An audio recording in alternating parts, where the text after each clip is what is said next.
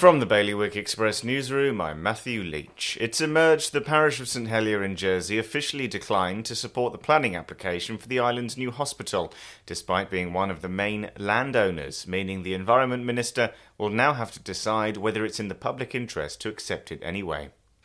The trial of a man accused of murdering a woman in 2018 in Jersey and disposing of her body at a local beach began in the Royal Court yesterday. Meanwhile, the shadow board of governors of the Guernsey Institute looks likely to be scrapped, and an environmental impact assessment has found that a new luxury country club and golf venue at Le Grande Mare would have no significant adverse or beneficial environmental effects. For more on this and all of today's stories, you can visit bailiwickexpress.com.